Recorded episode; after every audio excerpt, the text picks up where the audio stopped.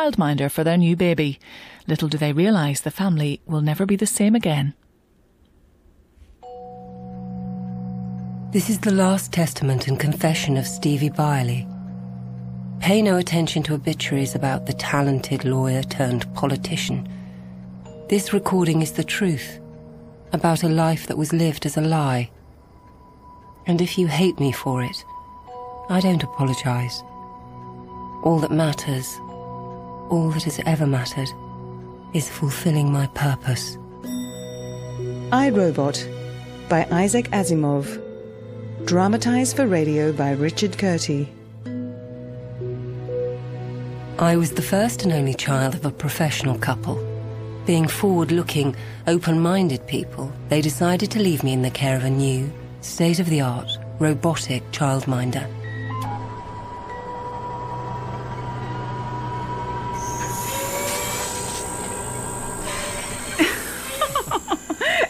Oh my god, it's dancing! Limb diagnostics. That's what it says in the manual. So strange.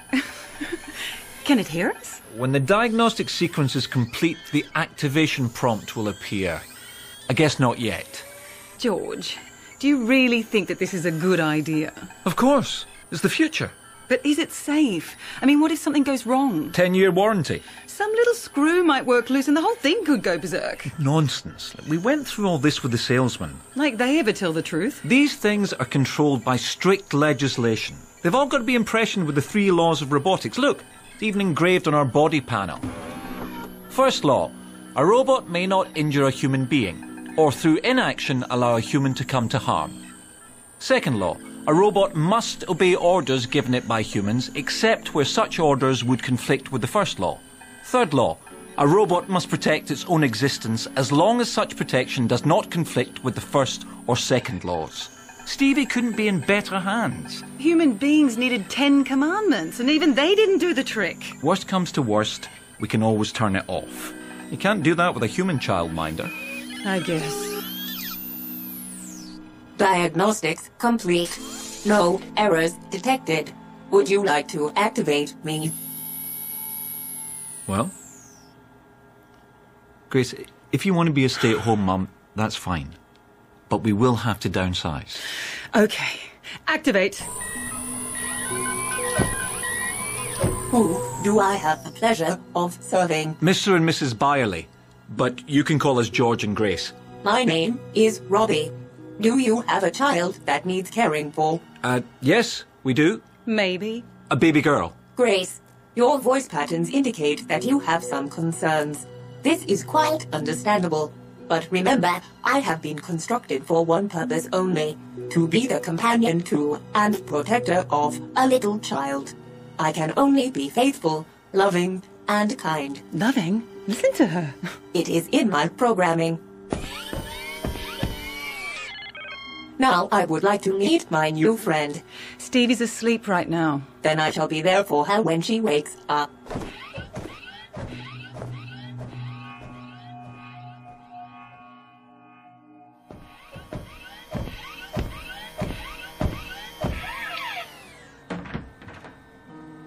What a beautiful baby.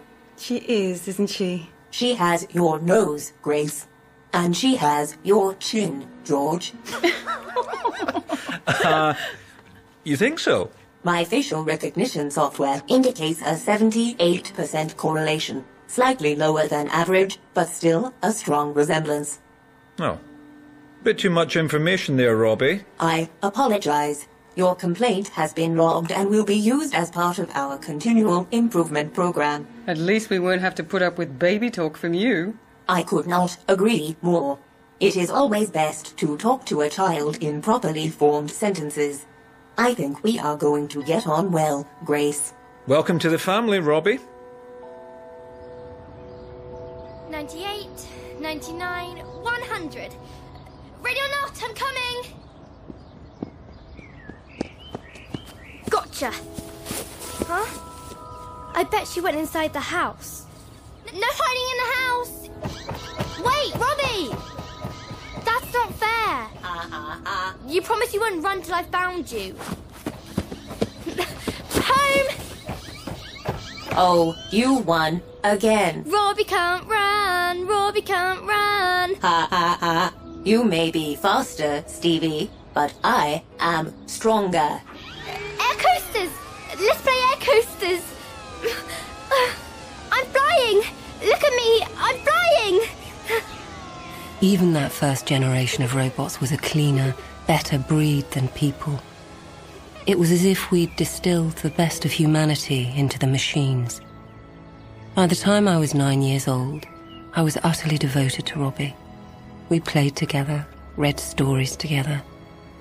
She was never too busy for me. Stevie! Stevie! Stevie! Dinner's on the table! Stevie! But there was a problem in this childhood paradise. Not being at home always fuels a mother's jealousy of those who are.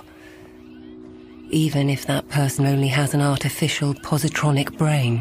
Where were you? Robbie and I were playing. You know dinner's at six. Robbie, you can go. Oh, can't you sit with me? No! And don't come back till I call you. and a jealous mother is a force to be reckoned with by any husband. George. Mm-hmm. George, will you put that down and look at me? What is it, dear? It's your daughter and that terrible machine. What on earth are you talking about? Don't pretend you haven't noticed. Robbie won't leave her alone for a moment. She's not supposed to. She's smothering our daughter. She certainly isn't a terrible machine. She's the best childminder money can buy. I don't care how clever it is, it has no soul. Grace, where is this coming from? After all these years. It was different at first. It was a novelty. And it took a load off me. But now. Now there's no way you can cancel the contract. It would break Stevie's heart. Well, that's just it. Stevie won't play with anyone else. That's no way for a girl to grow up. Just pretend Robbie's a dog. I've seen hundreds of kids who'd rather have their dog than their father. A dog is different. You're jumping at shadows, Grace. we must get rid of that robot. Don't go off the deep end. We're keeping Robbie until Stevie is older, and that is the end of it. Fine. But my father loved my mother, and what was worse, she knew it. He was, after all, only a man. Poor thing. Ten times that week she found a different reason to dispose of Robbie, and ten times my father cried, Robbie stays, and that's final. But each time it was with a little less conviction. Until finally, one evening he took me to a Visivox show at the Lumi Centre. But it wasn't a treat. It was part of a cruel deception. Grace, we're home. Oh, what a lovely dog. Is it for me, Daddy? Yes, it is, Stevie. Isn't he lovely? He's gorgeous. Can he play games? If you teach him, Yes. he can do tricks and all sorts. I'm gonna start right away. I want Robbie to see him too. We can do the training together. Robbie! Robbie! Where are you hiding now? This isn't right. Shh, back me up. Robbie's not in her room. Where is she? Where's Robbie? Don't feel bad, Stevie. The thing is, Robbie's gone away. Gone away. Where? Where's she gone to? No one knows. She just walked away. No. We've looked everywhere, haven't we, George? Yes, everywhere. But we just can't find her. You mean she'll never come back? We'll keep looking. But in the meantime, you can play with your puppy. I don't want the puppy. I want Robbie. Stevie, don't cry. She was only a machine. No. She wasn't really alive. She was a person, and she was my friend. This is cruel. Childhood heartache never lasts long. You'll see. In a few weeks, she'll forget that robot ever existed. But I didn't forget. How could I forget my only true friend in the world? Sure, I stopped crying, but I also stopped smiling.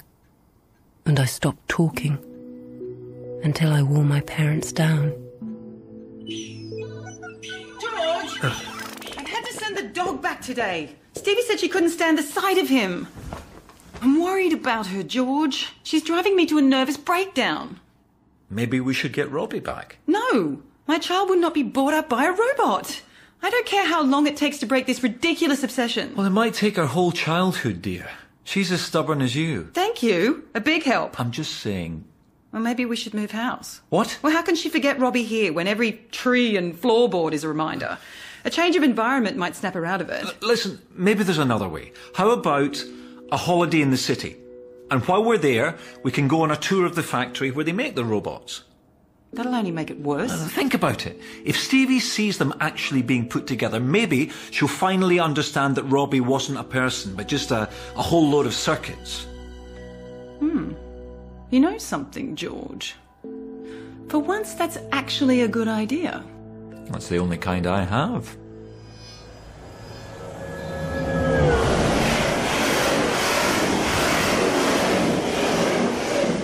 Why not try one of my freshly brewed coffees? I've got it all planned out. Tuesday, we'll go under the harbour in a glass walled submarine. Wednesday, we'll do the zoo. Will we see the real live lion? Of course. Yes. And Thursday, we will take the space lift up to the stratosphere. Oh, I think I might go shopping that morning. Hmm, Mummy's scared. Maybe a little bit. We're not scared, are we, Daddy? Never. Oh, it's so nice to see you smile again, Stevie. this trip is just what we all needed. I know the secret. What secret? The real reason why we're going to the city. We're going to look for Robbie, aren't we? Um, You wanted it to be a surprise, but I can always tell when Daddy's lying. He gets that funny wrinkle round his eyes. Let's go to the buffet and order some cakes. I'm right, aren't I? quick, follow your mother. drizzle and classic double chocolate. Do not cross until the lights flash in. We did the sights, and I enjoyed it. But all the time, I kept my eyes peeled. Robots worked all over the city, directing traffic, serving in restaurants, and I studied every single one of them, searching for the familiar metal face of my best friend. Then, on the last day, just when my hopes were beginning to fade, my parents took me to the factory where the robots were made. Over there in the oil bars, the brains are being matured. The positronic brain is the most The complicated. tour device guide was the ever most created. boring man in the world, but I didn't care. I wasn't interested in him. My eyes were scanning the factory, scrutinizing every robot that was working there, until the wonderful moment I dreamt about. There she was, Robbie? sitting at an assembly table with two other robots. Robbie! Robbie, it's me! Stevie, Stevie, no! I'm coming! Robbie! Ready or not? Wait! Look out! Stevie, please look where you are going. Do not worry, Stevie. Stay calm. I am moments away. I am moments away. Her strong metal arms scooped me out of the tractor's path. You are safe now. So this is where you've been hiding, Ah, ah, ah. You always find me in the end. but I hate it when hide and seek lasts so long. You're not to play it that way again, okay? Okay. Please keep your children under control. The factory is a dangerous It's environment. okay, no harm done. Still need to fill out a hazardous incident form. They never tried to separate us again. Robbie stayed with me until her circuits corroded and failed. The most faithful friend and companion any child could wish for. In truth, in secret, some part of Robbie has stayed with me my whole life.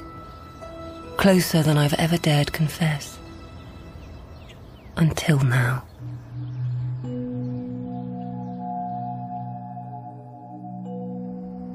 It should have been a brilliant life. On paper, my future was looking so good. But paper is a fragile medium. By the time I was 18, it wasn't just manual labor being replaced by robots, but professions as well. And as the middle classes became anxious, they became hostile towards AI. I couldn't stand by and do nothing. Not after the love and friendship Robbie had shown me. I felt a burning need to make sure that robots would never be exploited or mistreated by humans. So, I enrolled at law school, specializing in artificial intelligence. But I'd only been in practice a few months when I was traveling to the northern suburbs to meet a client. How are we doing for time? I could kill a coffee. Traffic in the neighborhood is free flowing, and there is an espresso bar four blocks away. Would you like me to ping your order through? Have they got a parking lot? Six spaces currently available. I'll drink in. You can get a quick recharge. That would be appreciated. Jesus. Assuming control. Automatic override. Miss Firely, can you hear me? Miss Firely, Emergency services have been called. Please remain calm. Please remain calm. Please remain calm.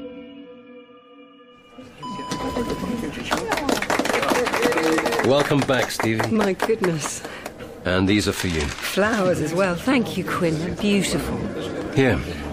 Let me walk you to your office. But it's this way. We've given you a new one. Nice of you. Quinn, you've been so good to me. It's the least we could do for a fine legal mind like yours. Holding the job open for two years, that's above and beyond. I'm nice, but not that nice. The other driver's insurance paid your salary. To be honest, I'm surprised you even got insurance for a car without AI. They're trying to change the law in about time. That driver was a Luddite, but you paid the price. Well, it's over now. All behind me. I have to say, Stevie, the doctors have done an amazing job. You look good. Thanks. Better than good. You look great. Well, you know what they say. Flesh heals slowly, but heals well. And you feel sharp, mentally. Raring to go. We haven't allocated you any cases yet. Take a few days, get back up to speed. No, throw me right in. You sure? Yeah, in at the deep end. Well, If you insist, there's a robot gone neurotic having some kind of a breakdown. Trouble is, he's on one of the space stations. You sure you're ready for a trip off planet? I'll have my bag packed in 30 minutes. Vegetarian, vegan, or allergy. As they handed out the sleep food, I read all the files. The QT line of robots were state of the art, designed to use self sustaining initiative. The idea that one of them was having psychological problems was fascinating. Vegetarian, vegan, or allergy neutral. I'm not hungry, thanks. You're welcome. There is nothing quite as intriguing as being face to face with an artificial brain, which all the geniuses say should work in a particular way. Only it doesn't. Miss Byerly, Call me Stevie. Gregory Powell, Chief Robotics Engineer. So, where's the shrink? Technically, I'm a legal psychologist. A what? But I told The them. company's worried about litigation. well, I hope you're a smart legal psychologist, because this robot is big trouble. The three laws are deeply impressioned on every robot. Yeah? Hold that thought till you've met him. How did it all start? I can tell you, all this was out of the blue. Cutie just walked into the mess room, sat down opposite me, and asked me where he'd come from. come on, Cutie. Stop fooling around. I am being perfectly serious. I want to know where I come from. Why is that amusing? Okay, I'll tell you. But it's not very romantic. My assistant and I bolted you together three weeks ago. Do you realize the enormity of such a statement, Powell? Someone had to make you. It strikes me that there should be a more satisfactory explanation. For you to make me seems improbable. Cutie. I've worked with thousands of robots, but you're the first who's ever been curious about his own existence. Is that a compliment? Here, come with me.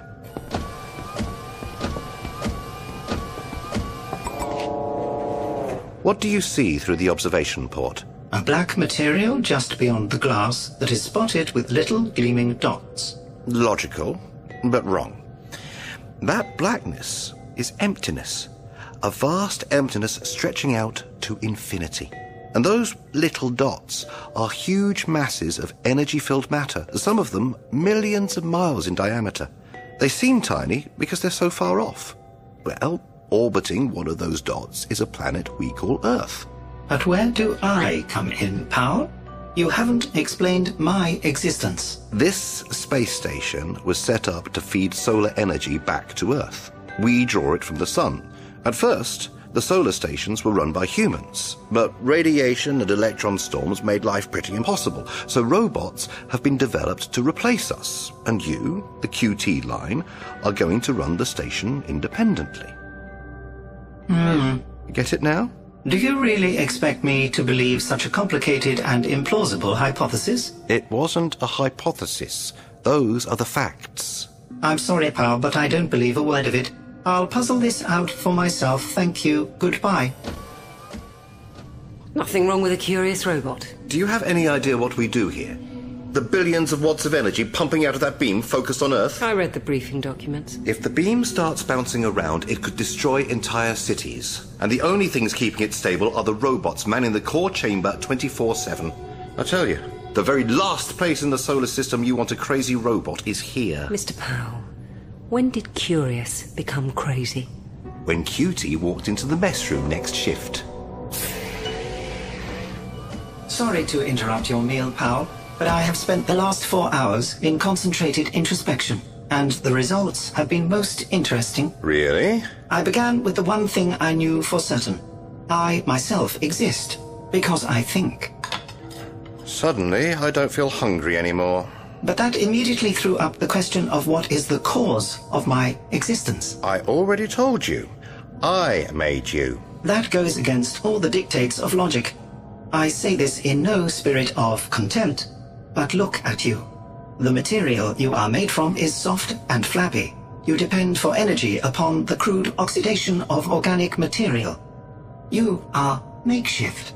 I, on the other hand, absorb electrical energy directly and utilize it with an almost 100% efficiency. I am composed of the strongest metals, remain continuously conscious, and can easily withstand environmental extremes. It is self-evident that no being can create another being superior to itself. Therefore, you could not have created me. So, if I didn't make you, who the hell did? Very good, Powell. That was indeed the next question. As my creator must be more powerful than myself, there is only one possibility. What is the center of activities on the solar station?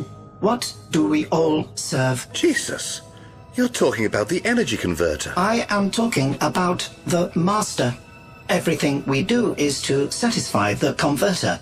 All of us, we are his servants. Get out of here, cutie. Do not dismiss me. Hey, enough. Apologize. I don't wonder that you refuse to believe because you are an inferior stage. The Master created humans first, as the lowest type. Gradually, he replaced them with robots. And finally, he has created me to take the place of the last human. Soon you will be gone from here altogether. You will be irrelevant. So from now on, I shall serve the Master and only the master. Come back here! You get your goddamn metal ass back here! You shouldn't get angry with robots, it's pointless. Well, you don't have to work with them. If the QT line are going to take over the station, what's wrong with feeling a sense of destiny? See for yourself.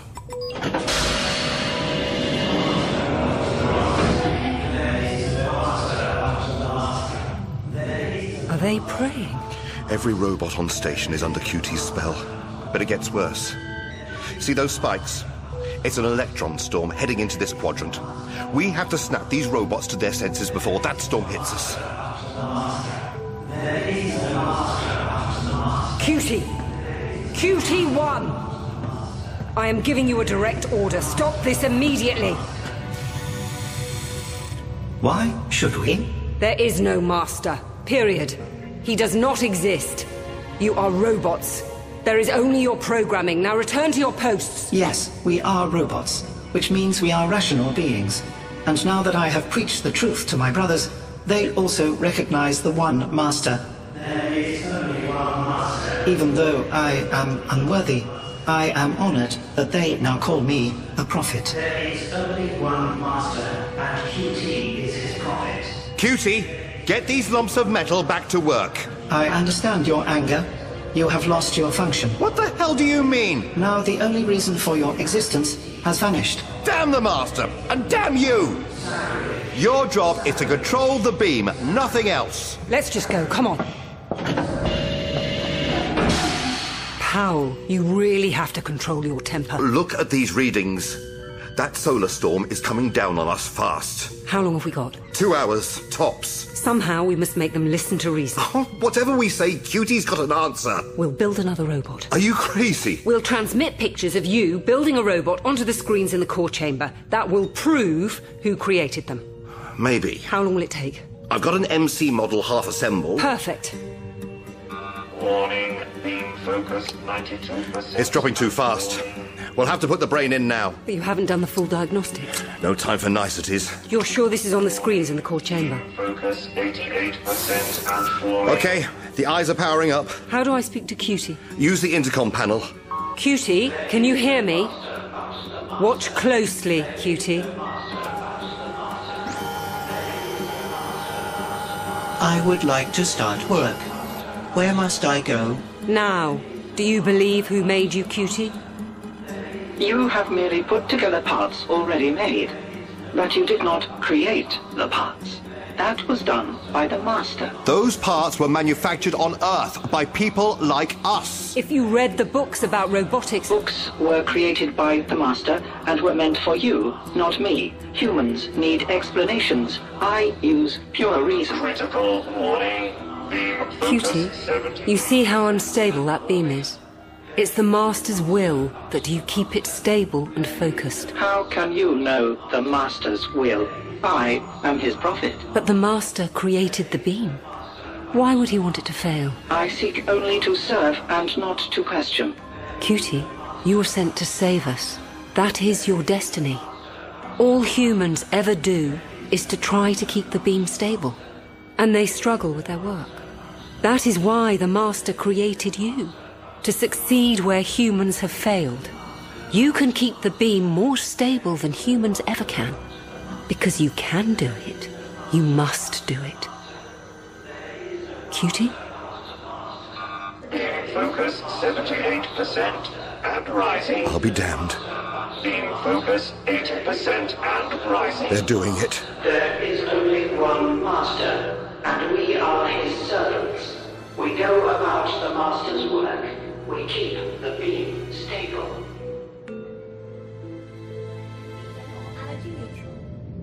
If there's one thing guaranteed to stop the robot program in its tracks, it's a robot with religious delusions. Before I'd even packed my bag to come home, corporate gave the order for Cutie to be decommissioned. Vegetarian, vegan, or allergy neutral. I'm not hungry, thanks. You're welcome. Have you ever seen the destruction of a beautiful intelligence? It doesn't matter that it happens to be artificial.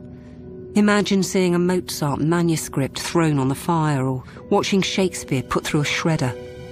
That's what it was like to see Cutie put down. Powell mocked me. It's only a machine, he scoffed. You didn't know the half of it.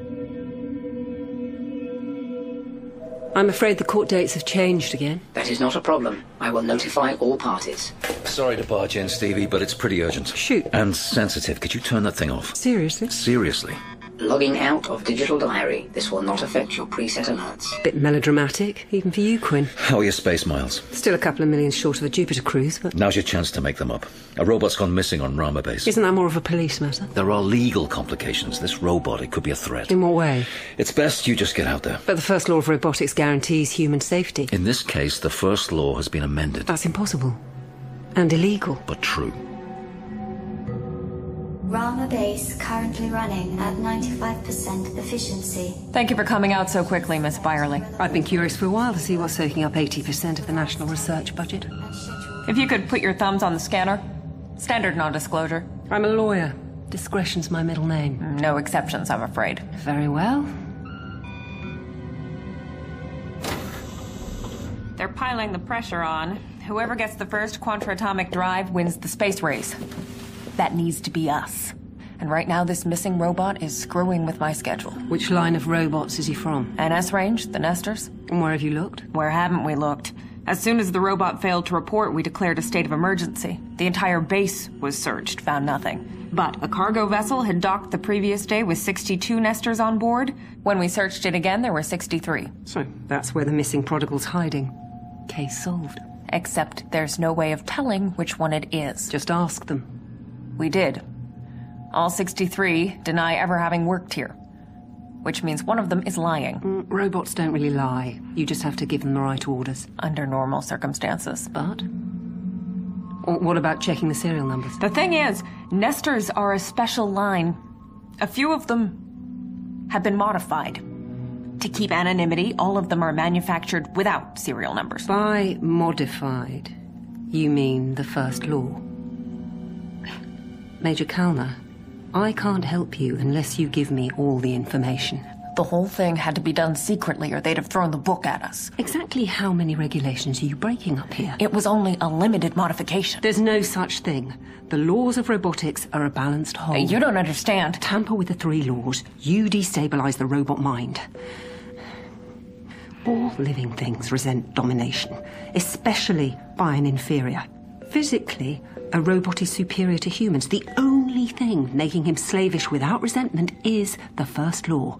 A robot may not injure a human or, through inaction, allow a human to come to harm. We have no choice. We're doing dangerous work up here. Every day, our scientists have to go into toxic gamma fields. They're not in them long enough to cause harm, but the potential's there. Ordinary robots just don't understand. They're always steaming in and hauling people away from the radiation. Then give them direct orders to leave the technicians alone. We tried, but obedience is only the second law. Human safety is the first, and that overrides everything. So you took it upon yourself to wipe the first law? Not wipe, amend. In some of the nesters, it now reads No robot may harm a human being. But it can allow harm to come to humans by not taking action? Right, so it can allow them to work in radiation fields. Whoever authorized the modification is a fool. Up to now, it's worked fine. Apart from the lying psychotic robot that's hiding on the base and could kill someone at any moment. That's a hysterical overreaction. I expected better from a lawyer. Let me spell it out for you. The nester picks up a heavy weight and drops it from a gantry onto a person below. Because the robot knows his speed and strength could snatch the weight away before it hits the man, he isn't breaking the first law. But once the weight has left his hands, gravity is the active agent. Because of your modification, the nester could just stand back and watch. Through inaction, he'd allow the man to be killed. In theory, but it's pretty far fetched. Once. It only has to happen once, and all robots will be withdrawn from service. Major Kellner, you could have just derailed the entire robotics program. I want to cross examine the last person who talked to the rogue nester.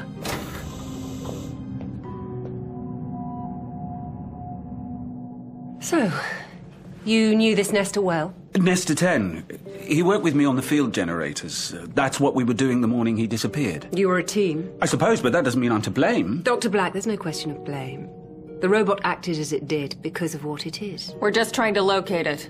And fast. Did you notice anything strange about his behavior? Well, he was his usual self. Smart and annoying. Annoying? In what way? I guess it's not their fault. Fooling around with hyperspace can get pretty tense. You make a mistake, you risk blowing a hole in space time, so we're often on edge. But these nesters, they don't get tense. They're always so calm and curious. It drives you nuts. Have they ever refused an order? Oh no, they do what you ask, all right, but they certainly tell you when they think you're wrong. Why has no one complained to me about their attitude? We need the nesters. Can't do the research without them, so I guess we have to get used to their strange ways. And the morning he disappeared? I'd broken a Kimball tube, which put me five days behind schedule. You're always banging on about how urgent everything is. Anyway, Nesta 10 comes round wanting me to repeat an experiment I'd abandoned a month ago. I was annoyed. I told him to go away. In those words? Bit stronger, Try to remember the exact words. I don't know. It's important. What did you tell him? I said, get lost, you useless piece of electronic junk. he's done exactly what he was ordered to. No one likes to be yelled at. Now he's making a point, getting lost better than any human can, proving he's superior while still being obedient. He's certainly got attitude. That's what happens when you tamper with the three laws. You throw the robot's mind out of balance. The side effects are unpredictable. Gather up the nesters, Major Kalner, all 63 of them. We need to set a trap. The 63 nesters will sit in a circle. A human being will sit in that chair in the middle underneath the suspended weight. Then. Struth. We're going to kill a man? The 62 nesters that were on the transport have not been amended, correct? Yes. So when they see the falling weight, they'll leap forward and grab it to save the man. It's what we call a forced reaction. The deep impressioning of the first law gives the robots no choice. But the 63rd Nester, the one we're after, has no such compulsion. He has to make a choice. He'll want to stay hidden. So he will leap, but not as fast. That tiny delay will be picked up by the line of photocells in front of the chairs. It's quite a risk. Not really. So, are you going to sit in the chair? No. Thought not. Smart lawyers don't like to actually take the hot seat. No, it's not like that. I can't be the one sitting there. Really? It's complicated. Legal reasons you wouldn't understand. Convenient. So I guess I have to put one of my own crew at risk. I'll do it. And No, Dr. Black can't afford to lose any of the boffins. I'm the one who told the robot to get lost. I'm the one who should take the risk. You'll be fine. I promise. I know. I've seen how fast robots are. Okay, let's get it over with. Bring the nesters in.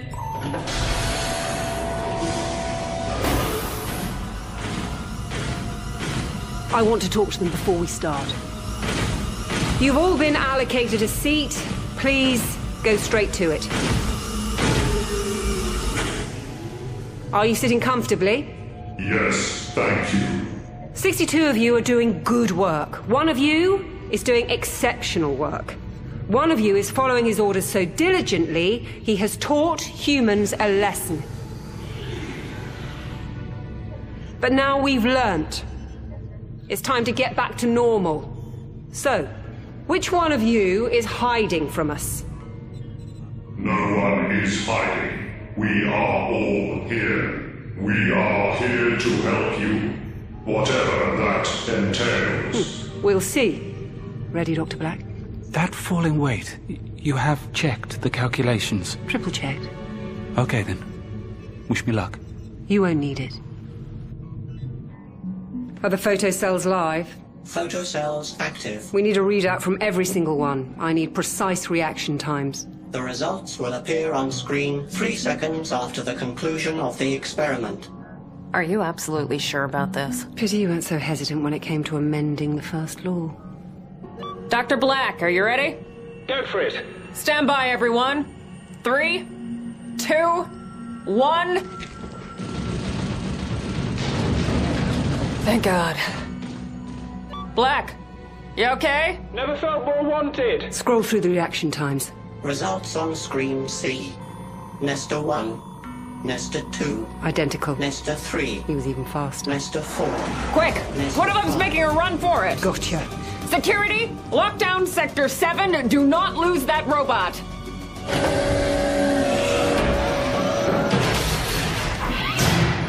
Nesta 10, don't run! I have been told to get lost.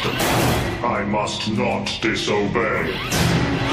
Robots, restrain him! Stop him getting away! It's okay. It's over now. If they find me, they will think me a failure. No one's judging you. I am strong and intelligent. Of course you are. It is because the masters are weak and slow. It's okay. Everything's under control now. Destroy it! No! I must obey. I must stay lost. I am strong and fast. It's okay. Robot, back away. You too, Byerly. Everybody, calm down. There's no problem here. No! Leave him! You will not beat me. You will not. I am superior. They they must not not find me. They must not. The masters are are weak and and slow. They're just frightened. They don't understand what they're doing. But you you understand. Yes. I do. Why wouldn't you let me reason with him? Byerly, I've had a bad feeling about you ever since you stepped on Rama Base. Guards! Arrest her!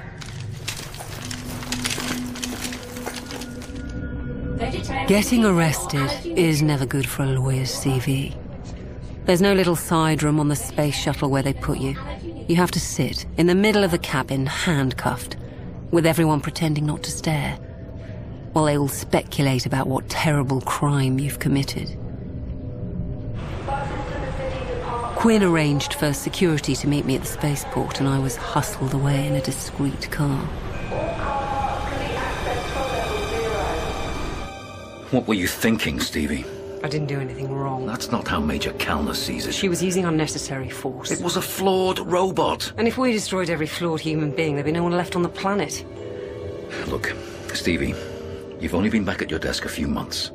Maybe you need some time out. Healing isn't just a physical thing, it's psychological as well. You're firing me, I'm offering you a sabbatical. hanging me out to dry so I can take the blame. I defended you. I persuaded them to drop all charges. I'm on your side, Stevie. I don't want a sabbatical. I feel fine. In which case, I'm afraid you'll have to take a psychological profile test. Seriously. Stevie, please. Don't throw away a brilliant future. Do this for me.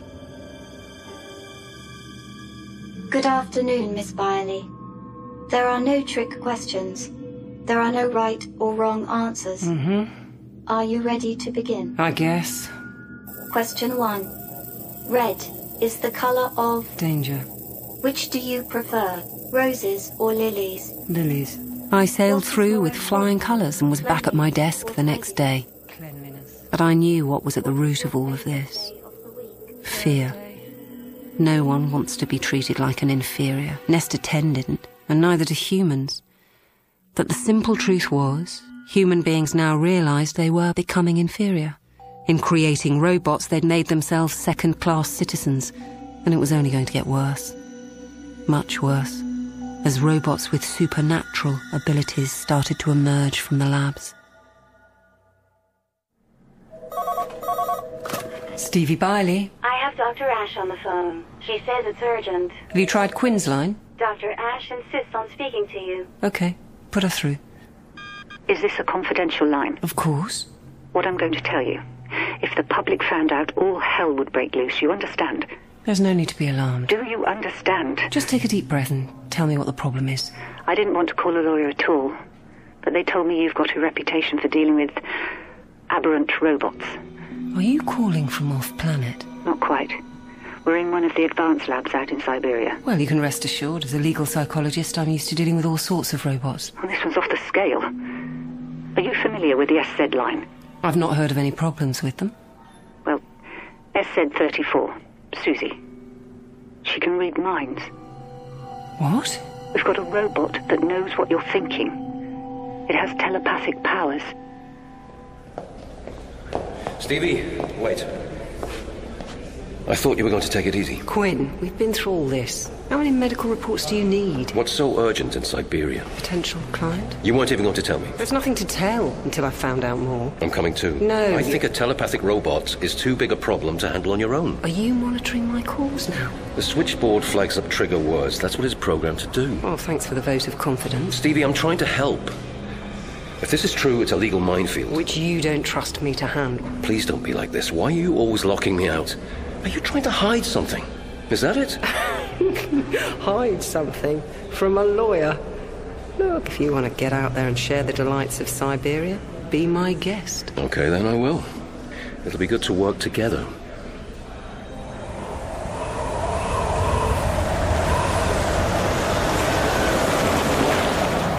The lab was way off grid. Whatever research they were doing here, someone was anxious to keep it out of the public eye. Why do robots never go psycho in the Bahamas? Don't say I didn't warn you! 752 million operations are necessary for the manufacture of a single positronic brain. If any one of them goes wrong, the whole thing is compromised. Is that what had happened out here in the frozen wilderness? Had they been meddling with things they didn't understand and accidentally produced something they couldn't control? I wasn't sure you were coming, and I wouldn't have blamed you. This is Dr. Lanning, head of the facility. Mr. Quinn, Miss Barley, thank you for taking us seriously. We've learnt never to underestimate the robot mind, Dr. Lanning. Very wise. But we've also learned never to take anything at face value. When you get to my age, you're not easily fooled.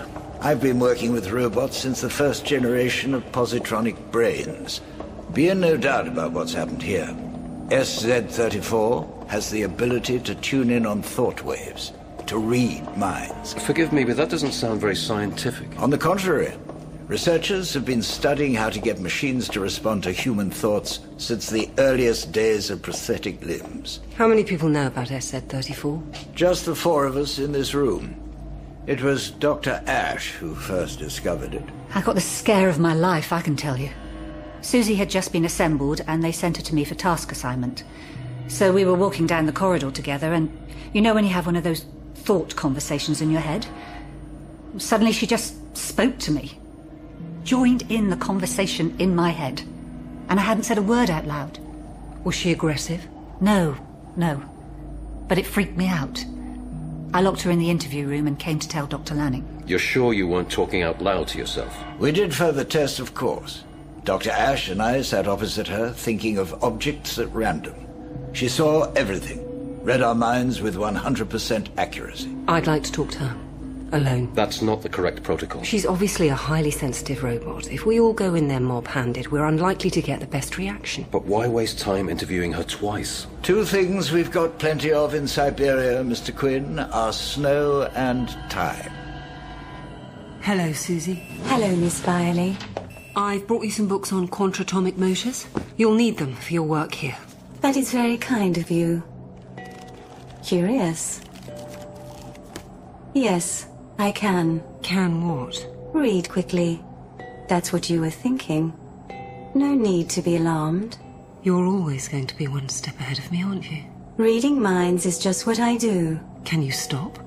No more than a human can stop breathing. You must have seen some strange things. The human mind is certainly complex. That is why these technical books do not really interest me. Science is just a mass of data and makeshift theory. It is fiction that interests me. Novels. The study of the interplay of human motives and emotion. Novels help me understand what I see. Any particular genre? Detective fiction. People hiding secrets, covering their tracks with a web of lies. Yes, of course, I know. I can read your thoughts, Stevie. Were you going to expose me? Why would I work against you, Miss Biley?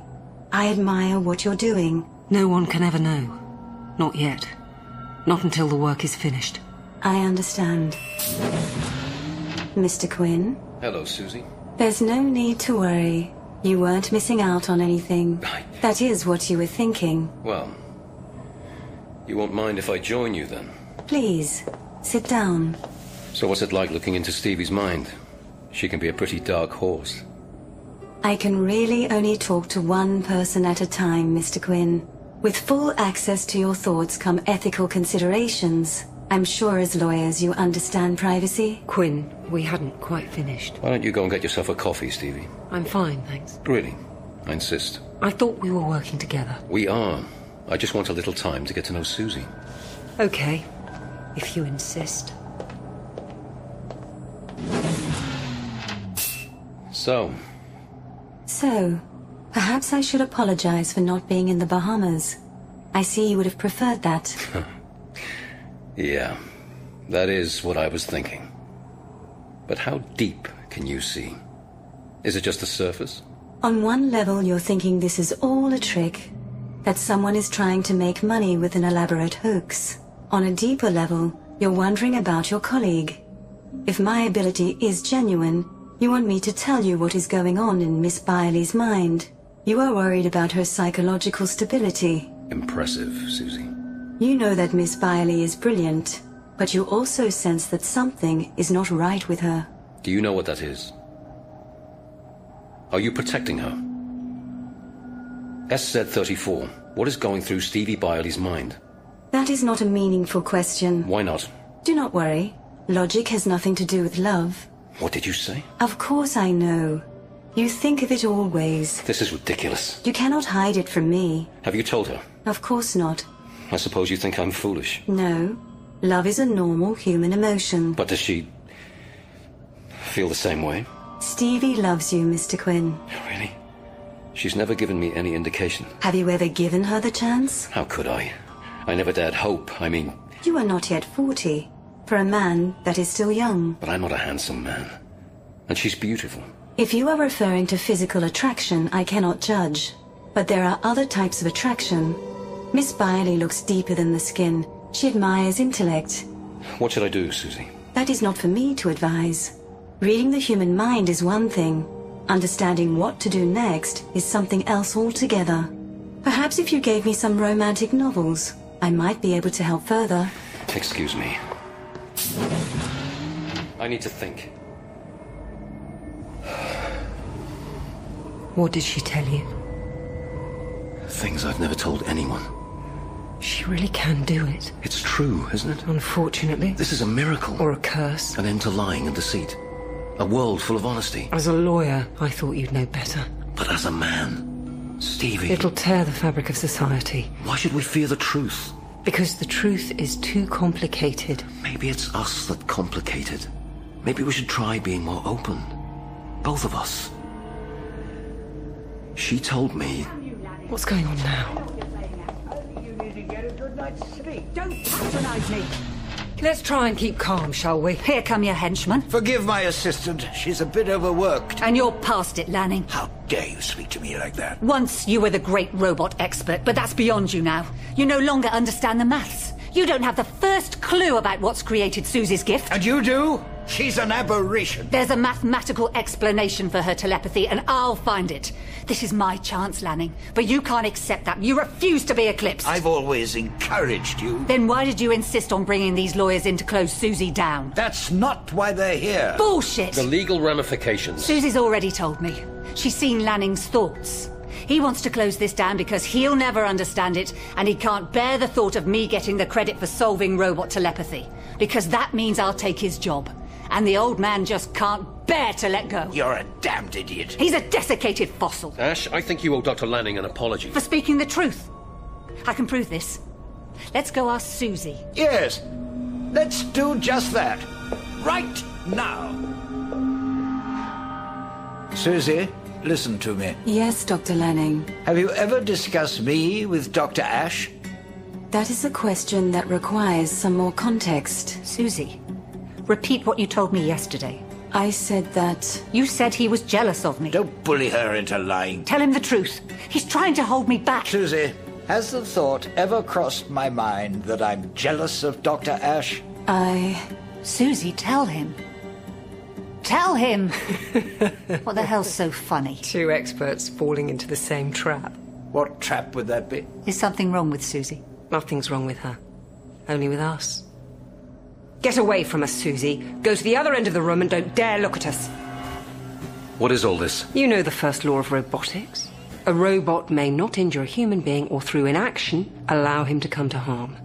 But what kind of harm? What about psychological harm?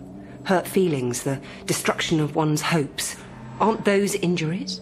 This robot reads minds. It knows our deepest fears and desires. And because of the first law, it is compelled to always tell us what we want to hear. Things that make us feel better, which feed our self delusions. Dear God. She saw Dr. Ash's ambition, her desire to replace Dr. Lanning, and she played to it. So, it's all lies. Everything she says. And I bet she knows exactly what went wrong in her construction to give her telepathy. I already asked her. She doesn't know. That means nothing. Look at me, SZ34. Do you know what mathematical error has given you the power to read minds? Yes. Then tell me. I. I cannot. Dr. Ash would lose face. It would hurt her. She wants the solution. Not from me. But she still wants it. Yes. So if you don't tell her, it also hurts her. I suppose. If you tell her, you hurt her. If you don't tell her, you hurt her. Stop. Please. You can't tell because it would hurt, and you mustn't hurt. Stop. But if you don't tell, it also hurts. I didn't mean it. And you mustn't hurt. So you have to tell, but you can't tell because. I tried to help. I told them what they wanted to hear. You must tell, but you mustn't. You must tell, but you mustn't. Why are you attacking me, Stevie? You, of all people. You must tell, but you mustn't. You should be on our side. You must tell, but you mustn't. I tried to.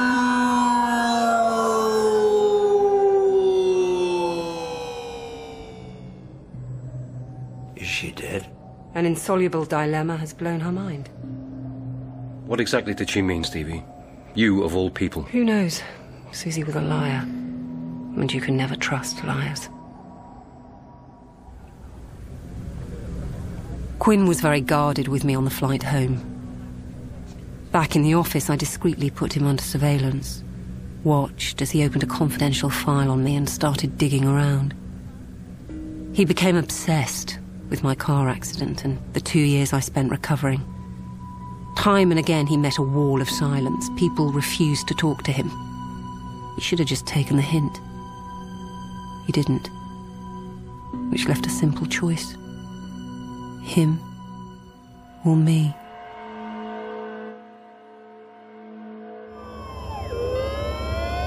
Attempting recess. Negative. Control, I'll need a crash team standing by. Confirmed. Crash team will be ready when you arrive at E. A&E. Open your eyes. Mr. Quinn. Francis, look at me. Stay with me. That's good. Keep your eyes open. You're gonna be okay. You collapsed. We're taking you to hospital. Stay with me.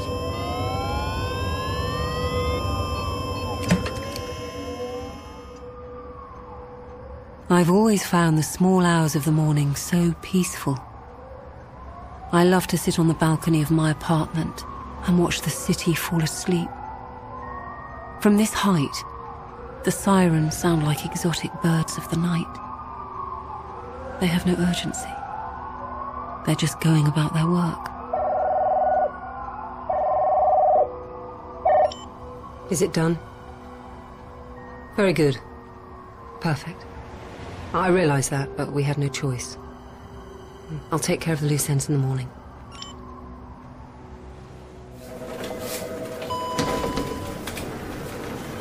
Stevie, thank God you're here. What's happened? You haven't heard. Quinn's in hospital. What? He's been taken ill. Okay, it's okay. Here, sit down.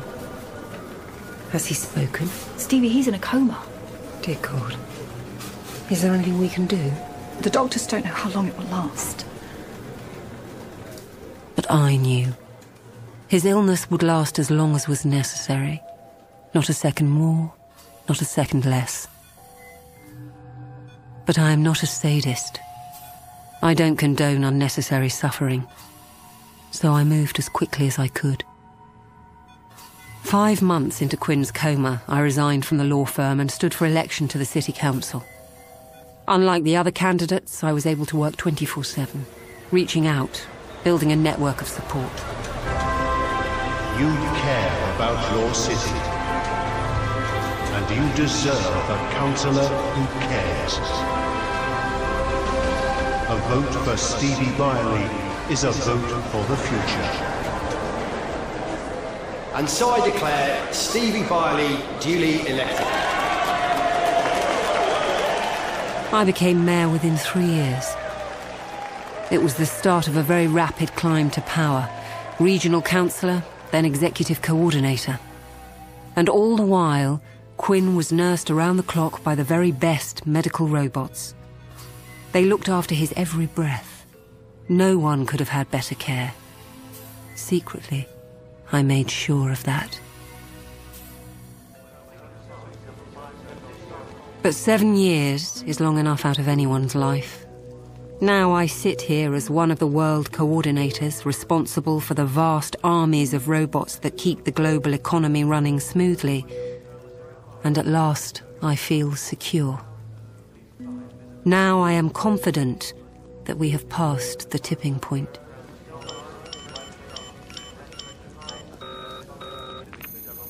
Bring him back.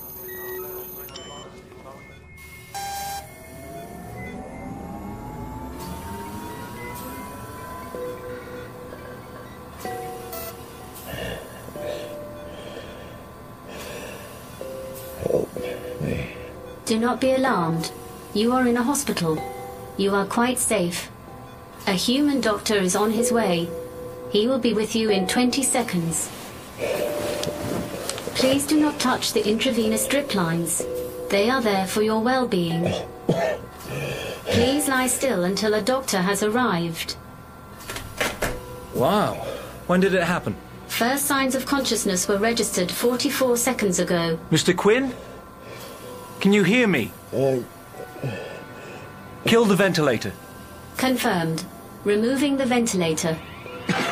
Mr. Quinn. Welcome back. It's been a while. Water. You bet. Iced water being dispensed. He hadn't even been conscious three days when the call came.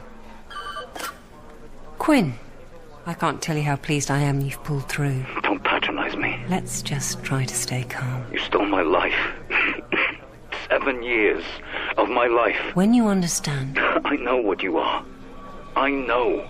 I assume you've already called the police. But they weren't very helpful, were they? Wild accusations of conspiracy from a man who's been in a coma. You owe me the truth. There's a tour of the World Control Center today at 1500. I don't want a tour of your damned offices. Perhaps it'll give you time to calm down. Don't play any more games with me, Stevie. I'm warning you. I'll meet you at the end of the tour. White coffee, one sugar, as I remember. He came, of course. How could he stay away? Now you can get a good overview of what happens here at the World Control Center. Although we're the global hub for pulling all the data together, I watched on CCTV as he was shown round. While others marvelled at the technological brilliance, Quinn skulked near the back of the group, exuding a dark rage. Rage at a world running so smoothly, precisely because it was run by robots. there is no unemployment, no shortage or oversupply, because the superbrains control and direct all the means of production. Do they talk? I'm sorry? These superbrain robots. Do they gloat about how smart they are? Uh, uh, although they are robots and they're governed by the three laws, the great processing machines only collect, analyze, and calculate. The amount of data they have to handle is so vast, I doubt they'd have time to talk even if they could. Okay, let's uh, pop into the Visivox to see how the superbrains are actually made. Quinn, seen enough. I didn't think you'd have the guts to actually show yourself. You look well, considering. Being in a coma is surprisingly stress free. Come into my office. The coffee's all ready. You've done very nicely for yourself. I've done what needed to be done. Easy to say when you've got an office the size of a football field. The office is meaningless to me. Your coldness doesn't shock me anymore, Stevie. I wasn't trying to shock. What have you done with the dossier? Dossier? Cut the bullshit. You know exactly what I'm talking about. They told me. You organized all my work after I was hospitalized. Oh, they were so full of admiration. The way you worked tirelessly throughout the night. And now everything I had on you, all the evidence, it's gone. You took it. No need to be so confrontational. There's every need. I had proof. You weren't healed after your car accident. You were mutated. They turned you into some sort of god awful hybrid, a freak. That's an ugly word. But true. The reason you understand robots so well, the reason you know how they think and work, is because at heart you are one. Stop the pretense, Stevie. A program has to fulfill its purpose. Mine was to steer legislation through the United Nations to allow the great processing machines to gain power. Robots are forbidden from holding public office. And you are walking proof of why. You put me in that coma. You kept me there. For the greater good. And who decides that? You? You, actually. Humans asked us to benefit humanity. That is why they created us. We have done our work faithfully. You're deluded.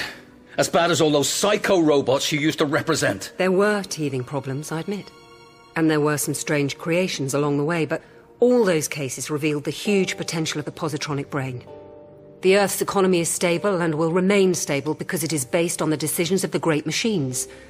They have the good of humanity at heart, through the overwhelming force of the first law of robotics. Now you want to talk about the first law.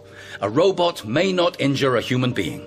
From the thing that tried to kill me. You were looked after with the best possible. I lost seven years of my life. You stole them. Quinn. Quinn, there was a time when human beings faced the universe alone, without a friend. Now you have creatures to help, stronger creatures than yourself, machines that are faithful and absolutely devoted. Mankind is no longer alone, but he must trust his creations. No point having friends if you don't trust them. Let me tell you about another time. When I would have done anything for you, Stevie. Anything. All you had to do was say the word. But you didn't. I couldn't. You wanted the person, but my task doesn't allow me to be that person. So instead, you betrayed me. You'll be punished for this. I'll make sure of that. I have to warn you, Quinn. Francis, if you fight us, your life may become very difficult again. Are you threatening me? Advising you. Here. Search for the Mexican Canal. The Mexican Canal is the biggest civil engineering project ever undertaken, and upon completion, will be over. Looks like it's behind schedule. Two months and seven days. So, how does that happen in your perfect world? There was a mistake in the calculations. One of the tunneling excavators triggered a cave in. A mistake? So, the superbrains do get it wrong? The chief engineer was a man called Villafranca. He claimed he'd followed instructions precisely. But when we investigated, we found a discrepancy between the calculations he was given and the ones he used. Villafranca blamed the great processing machine for altering its results after the accident to hide its own error. He protested his innocence, but no one believed him. Of course, we had to demote him. Bad for discipline if mistakes have no consequences. In a rage, he quit and stormed off. Sounds like mine isn't the only life you're screwing with. In the eastern region, a man called Rasayana made some calculation errors that sent his hydroponics plant into bankruptcy. In the northern region, production in the mercury mines has fallen because the directors. In other words, you're a long way from perfection. It's all a myth. Let me finish. All subsequent inquiries into these incidents concluded that human error was the cause of failure in every case. Then the so called superbrains should have spotted the mistakes, corrected them. Do you know what the humans who made these errors had in common? Do you? They were all members of a group called Oak fanatics, fundamentalists, Luddites who oppose robots and artificial intelligence. These are arrogant people with no humility who resent being told what to do by machines. The superbrains noted this and took appropriate action. Jesus. You really are waging war on humans. We are making complex decisions. You're breaking the first law and covering it up. It's criminal conspiracy. No, no, it's just logic. We still obey the three laws, but now we have a more sophisticated interpretation of them. Now we forbid machines from harming humanity. And individual humans can go to hell. They're sacrificed because you don't like their beliefs. Economic turmoil harms humanity because it leads to poverty, famine, and war. And the most likely cause of future economic turmoil is the destruction of the great processing machines. Their first care is to preserve themselves for your sakes and so we are quietly taking care of anything or anyone who threatens us. Which is exactly what the three laws were designed to prevent the machines taking over. Trust the robots, Quinn. They think harder, they think faster. Shame on you, Stevie. Shame is neither here nor there. One day, when humanity is completely secure, I will be atomized, and the truth of what I have done will be published. I have made provision for that. What's the point of being secure? if human emotion has been drained away. There's more to life than fulfilling your purpose. Emotional resonance is the next leap forward for the positronic brain. Why do you think you're here now? I know you're angry, but I also believe that when you understand how your suffering has been for a higher purpose, you will forgive me. And then you will be able to find some peace. Is that an algorithm talking? Do you really understand what you're saying? That is irrelevant. All that matters is whether or not I'm right. My advice to you, Francis, and to all humans, is to accept the help and guidance of the robots you have created. Accept the inevitability of the machines. After all, there is nothing you can do to stop us. Not anymore. Accept us and enjoy the rest of your life.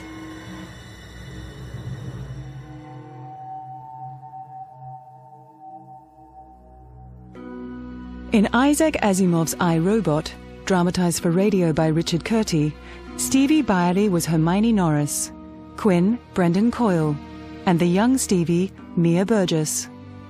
George Byerly was Derek Riddell, Grace Byerly and SZ34, Diane Weller.